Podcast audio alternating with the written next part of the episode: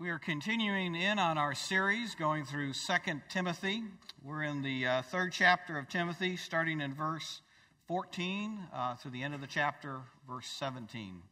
So I ask you to please stand for the reading of God's holy word. Holy Spirit, open our eyes that we might see wonderful truth out of your word this morning. Amen. Hear the word of the Lord. But as for you, continue in what you have learned and firmly believed, knowing from whom you learned it, and how from childhood you have been acquainted with the sacred writings, which are able to make you wise for salvation through faith in Christ Jesus.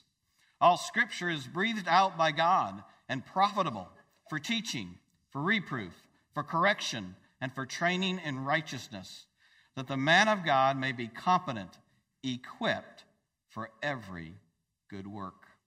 Heavenly Father, again, take this wonderful passage of your word and apply it to our hearts now by the power of your Spirit.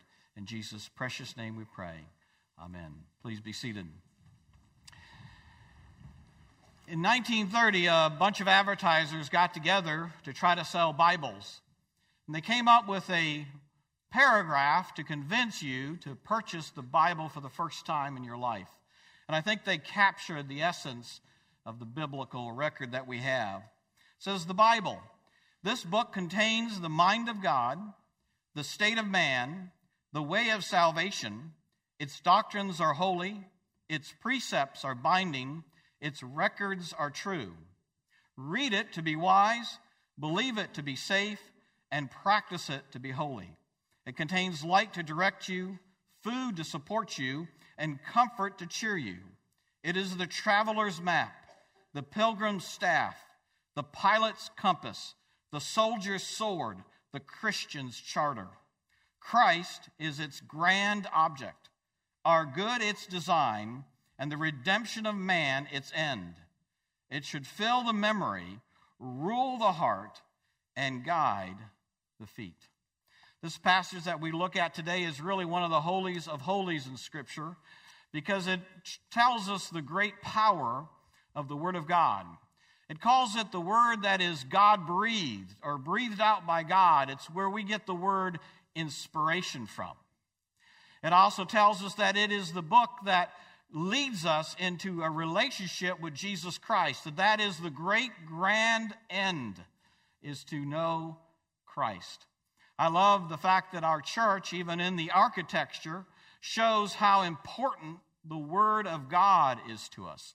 If you come into these doors out here, you'll see this Sola Scriptura block, which reminds us that it's Scripture alone, the great Latin phrase that reminds us that we are founded upon Scripture alone, the God-breathed Word, and He speaks to us right now.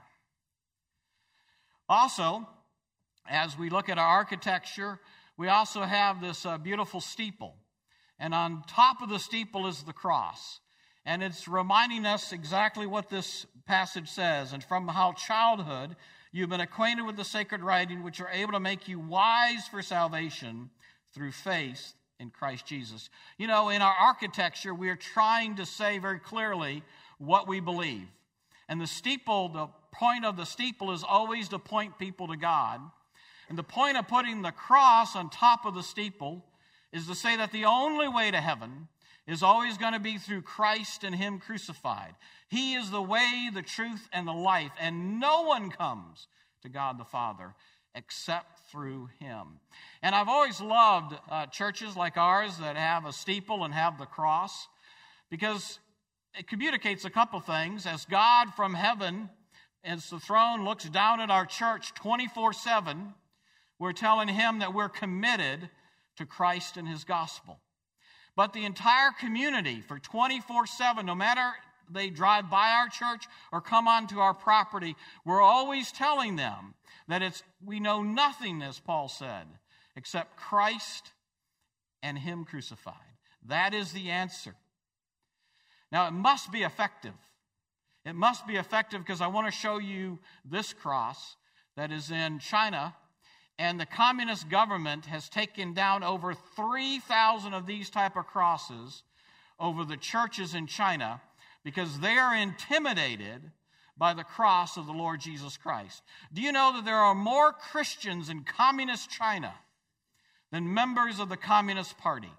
So they should have a reason uh, to be uh, perturbed. Uh, here is another uh, picture of the cross. They are taking it down. As I said, over three thousand have happened. This is happening in real time. The Christians in China and, and many Christians around the world are persecuted. So I want to stop the sermon just for a moment because I want us to pray for the persecuted church. Heavenly Father, I pray, and we all pray, join together to pray for the persecuted Christians in China, Lord. We thank you for their courage. We thank you that they lift up high the cross of Christ no matter what. We love the fact that their crosses are red to remind us of the shed blood of Jesus Christ. Lord, I pray for them and many others who are not Christians but are persecuted in China. I pray, Lord, that you will encourage, that you will strengthen, that you will bring them all the comfort that only comes through Jesus Christ, our Lord and Savior. In his precious name we pray. Amen. Now, as we uh, look at this passage, this passage is telling us that the Word of God is so important that we're to remain in it as God's lane for us. And, and when we think of remaining and abiding in the Word of God and thinking about remaining and running the race in God's lane, we have to ask the question, what are the lines that we're to look at to make sure that we're running the race properly? Well, the first, uh, well, the best answer for that is found in the uh, Shorter Catechism. And just a few weeks ago, uh, we uh, read this together as a congregation. It says, what do the Scriptures principally teach? Well, the Scriptures principally teach what man is to believe concerning God and what duty God requires of man. And that is the two lines of the lane at which we are to run. The Word of God, we remain in the Word of God, and on one hand, it teaches us what to believe about God. On the other hand, it teaches us our duty in the sight of God, what God is calling us to do. It is the final authority in our life and in every life, in all matters of faith and practice. It is how we understand the guidance of God. There was a, a, a survey done about how the Word of God influences believers. And the top three things that the Word of God does for believers is that it brings them peace, uh, it brings them encouragement, and it brings them hope.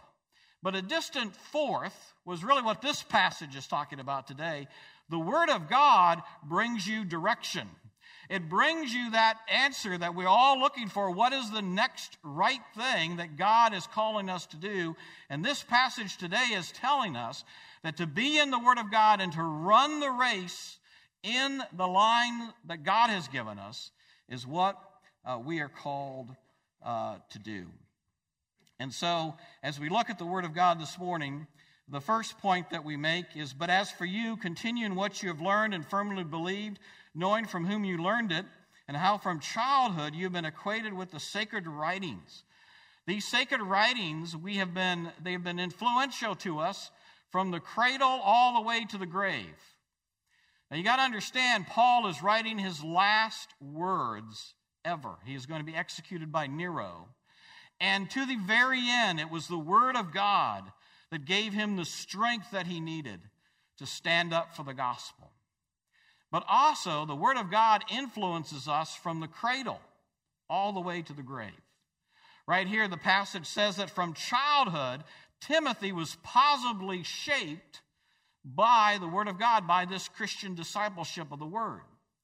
Now, the actual language behind this word for from childhood is actually the word from infancy. From infants, from being as little as little can be, the Word of God has the power to shape our lives for the better under the plan of God.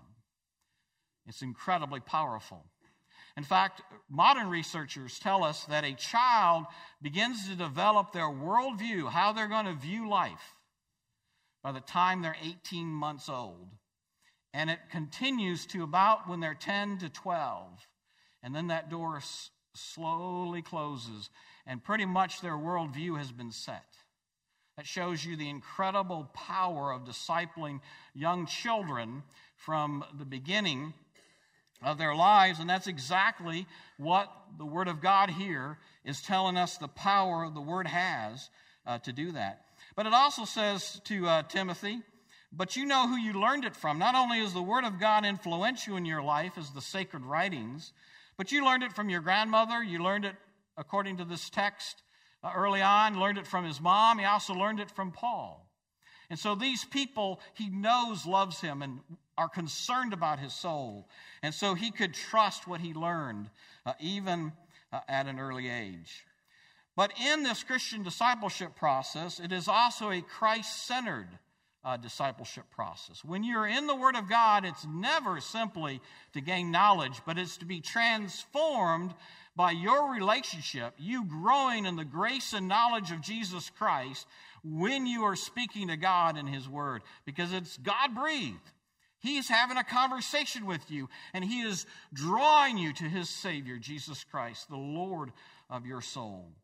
Uh, and it says so right here in the text, which is able, meaning it has the power to make you wise for salvation through faith in Christ Jesus. The Word of God is always bringing us to the Lord Jesus Christ. Francis Schaeffer, the great uh, theologian, had this uh, phrase to say about uh, coming to be a Christian. He says, when a man comes under the blood of Christ, his whole capacity as a man is refashioned. His soul is saved, yes, but so is his mind and his body. True spirituality means the lordship of Christ over the total man. Or let me say it a different way. When a woman comes under the blood of Christ, her whole capacity as a woman is refashioned. Her soul is saved, yes, but so are her mind and her body. True spirituality means the lordship of Christ over the total woman. This is the great news of getting into God's Word, that it is always helping us apply the lordship of Christ to every area of our life. And it is a joy to be under its teachings. The third aspect about discipleship with the Word is it gives us this wonderful connecting links.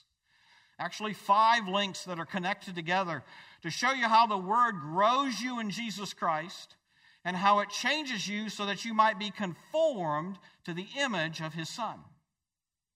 And the five connecting links are preceded by a little preposition, the little, little preposition for. So it says, all Scripture is God-breathed, breathed out by God, and is profitable for teaching. So what is it profitable for? Well, for teaching, for reproof is the second one, for correction is the third one, for training in righteousness is the fourth connecting link, and the final link is so that the man of God may be competent, equipped for what? For every good work. When you are in the Word of God, it begins to have this shaping influence upon you, and it does its work in a masterful fashion. It says, all Scripture is breathed out by God and is profitable. It's profitable because it comes from the Lord God Almighty. Profitable means that it's advantageous to you. It is to your advantage, the Bible is saying, for you to be under the authority of His Word. Uh, I love the fact that when it says that, he, that the Scriptures from infancy made him wise to salvation, that all of all the words Paul could have used, he used a great word. The Word of God makes you wise unto salvation. It not only brings you salvation, but in that process it brings you wisdom. It brings you an advantage that you would not have if it was not for the Word of God in your life. When I was a young kid, one of the Psalms that I was uh, challenged to read was Psalm one nineteen, because it's the longest Psalm in the Bible. So as I was reading through Psalm one nineteen for the first time, I remember the one passage in Psalm one nineteen that caught me. And I want to read it for you. It is just a wonderful passage about the advantage of God's Word for our life. In verse ninety-seven, it says, oh, how I love your law. It is my meditation all the day. Your commandments make me wiser than my enemies. It is ever with me. I have more understanding than all my teachers, for your testimonies are my meditation. I understand more than the age, for I keep your precepts. and I couldn't believe that the Word of God would make me wiser than the bullies in my life. And there are plenty of people who wish to do you harm. And yet the Word of God, its advantage to me, was so practical as to make sure I knew how to handle the enemies that will come along in life. It would also make me wiser than even my teachers, which was amazing to learn that. And if I would stay in it, it would make me wiser than even the elders, the aged. The Word of God has a great advantage. Martin Luther, the great reformer, described his relationship with God's Word this way. He said, God's Word is alive. God speaks to me in it. He says, it's like God's Word has feet, and they run after me. It pursues me. God doesn't want to let me go. And he says, God's Word has hands, and it lays hold of me. And he says, why don't you believe the grace that I have for you? Why don't you believe the wonderful plan that I have for you? And that's exactly what it's like to be under the ministry of the Word of God. It is God himself speaking to us, loving us. The way uh, J I Packer put it this way, uh, using the Trinity, he said, uh, God, the Father, Uh, in his love, gave us this Word. That the theme of this Word is God the Son, Jesus Christ. And that the author, authenticator, and interpreter of this Word to us is the Holy Spirit. And truly the triune God, the one God who is perfect, but in his perfection is three persons, Father, Son, and Holy Spirit. The one in which we were baptized in his sacred name. He speaks to us in this marvelous Word. Now let's go in a little bit uh, clearer, if we can, on what the Word, what the profitable part of the Word is, the teaching, the reproof, the correction, the training in righteousness, and the equipping for every good work.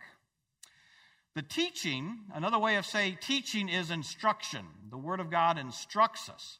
Another way to put this is the Word of God tells us what is right. It tells us what is right.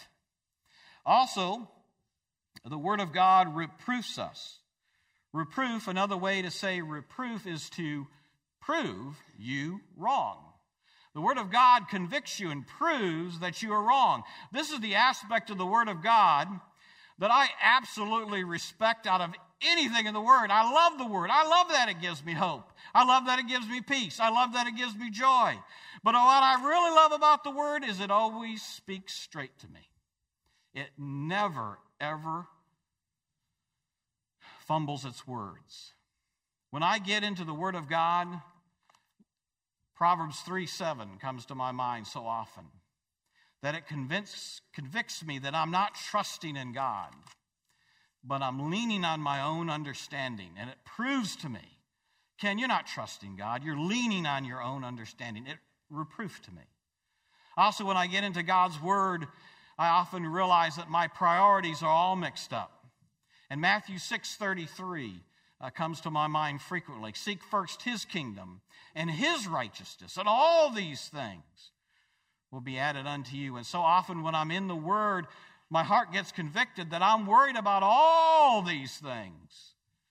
But I need not be. I need to be seeking first his kingdom and his righteousness, and then all these things fall into place. The Word of God tells us what is not right. So it not only tells us instruction and teaching what is right, it tells us in reproof what is not right. Now, correction, correction uh, is, uh, is a good translation here, but probably a better translation, one that gets more at the heart of what the Word does, is it's the word reformation, or the word to restore. That the Word of God restores us. It reforms us. It brings us reconciled back to God. And so this is the portion of the Word where it says, all right, I know what I'm supposed to do, what is right, that's teaching. I know what is wrong, what I shouldn't do, what isn't right, that's reproof.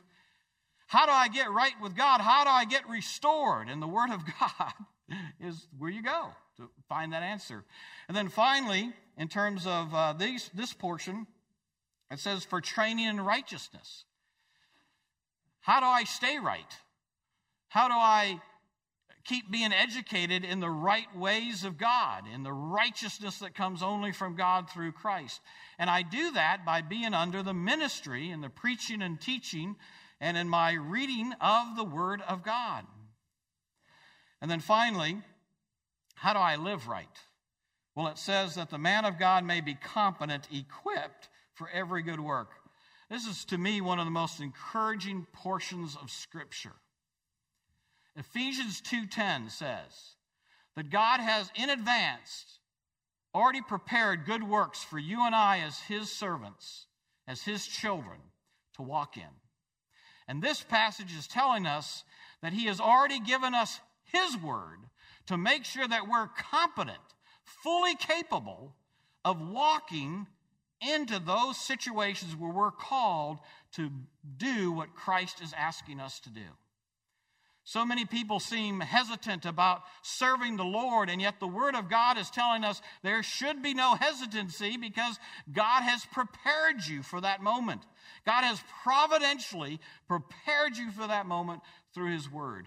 Right now, you don't have to believe me, but believe the Word. By being under the ministry of the Word right now, somehow in this sermon, somehow in this passage, God is preparing you for future good work. And you know what He says about you? You are fully equipped for it. You are balanced, and you will be able to do it.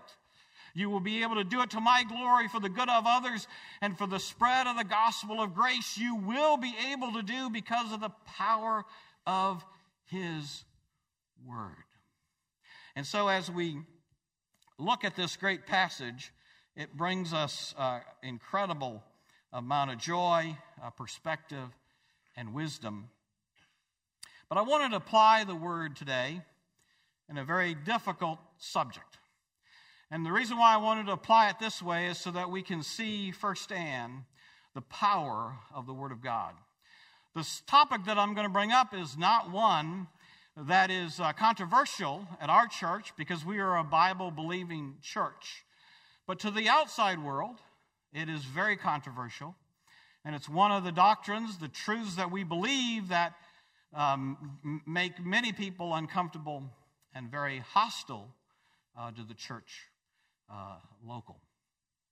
And that is the doctrine of hell, the doctrine of eternal separation from God, the doctrine of the wrath and judgment of God. The Christian church does not like to talk about it. We are grieved that there is the reality that such a, a place exists, but it exists because God is just. It exists because God will bring to account those who refuse to repent and follow his, the Lord and Savior for them, Jesus Christ.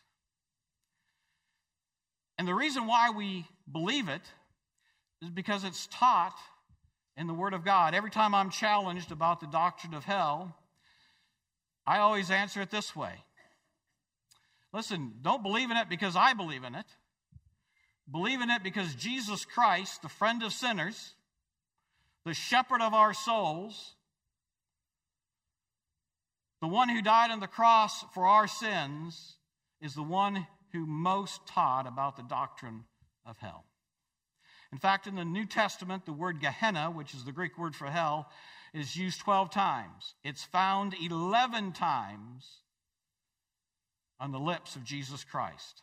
So if the friend of sinners believes that it's important to teach us this truth, then what choice do I have except to submit myself to the teachings of God's holy word? It's not up for debate. It's not up for a vote. It's time to surrender my heart, because Jesus Christ is, and his word is, the final authority on my faith, your faith, my practice, and your practice. And he clearly teaches it. So when you look at the doctrine, you begin to say, well, why is that doctrine so important in the Word of God. Well, it's interesting. When you look at Jesus's statements on hell, he basically gives a threefold defense for why this doctrine is so important to know. And this is where the reproof comes in. He says, number one, that God is just, and there will be judgment, and there will be justice, and he will not acquit the guilty. You know, Idi Amin killed three hundred thousand precious Ugandans during his reign of terror. Before he was brought to justice in this world, he escaped to Saudi Arabia until a ripe old age in his seventies. He lived in luxury until he died. The reason why hell is important is because justice matters, and people need to be held account, and God will do so as the creator and judge of us all.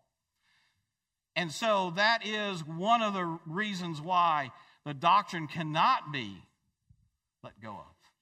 Jesus tells us it's important. A second thing that Jesus indicates when he's talking about hell is that hell is used by Jesus to stop sinning and to stop crime. It's one of the most sin-busting and crime-fighting uh, ways uh, that I know of, because he is telling people to stop sinning and to be driven to the Savior. He is telling people to stop their criminal and their evil and their mean behaviors, because they will be held to account. You know, in the concentration camps, when they were going to torture or kill one of the uh, poor victims in the camps, the torturers would often say, "We don't believe in any God, and we don't believe there's life after death, so we can do anything we want to you." There was nothing that stopped them from hurting anyone else. And Jesus gives us the doctrine of hell to stop right here on this earth in the tracks people who wish to do evil. One time I had the unfortunate privilege of arresting a man who was very, very evil.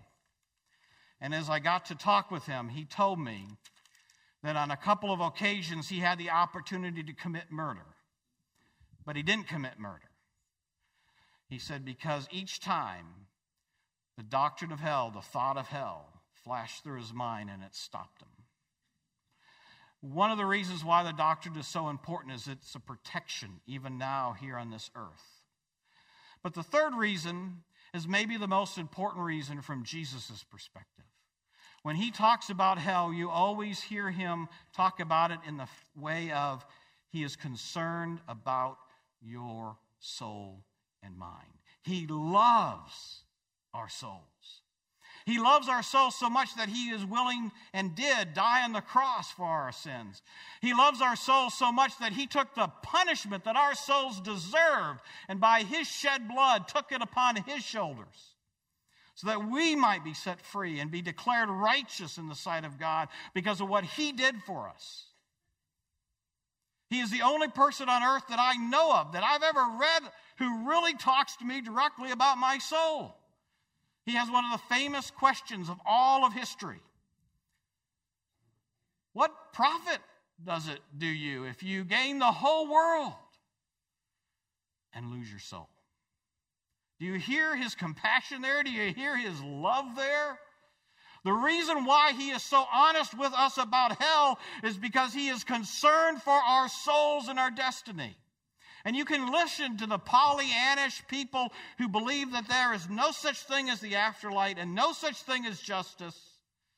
Or you can listen to the almighty holy God of Scripture, who sent his only Son to die on the cross, because that judgment is real.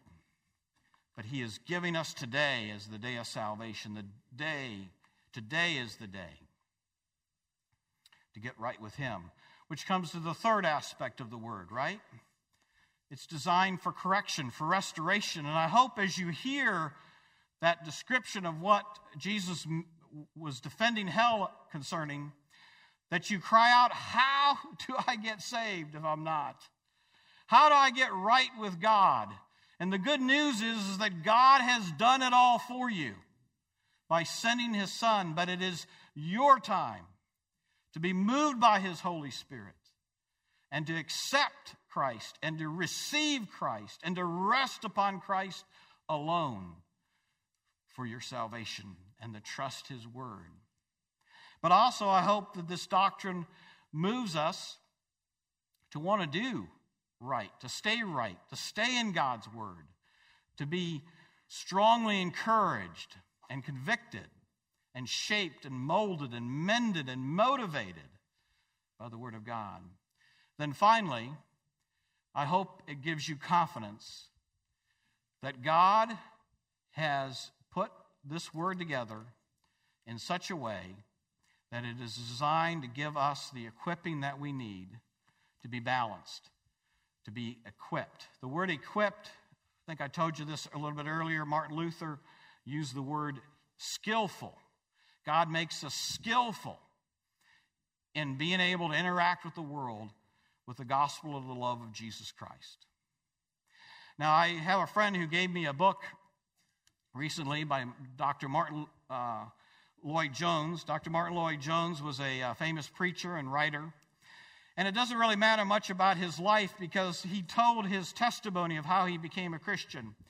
And I just found it so interesting that it was it mirrored my life, but also so many lives that I've heard when they tell me their testimony that it mirrored their lives as well.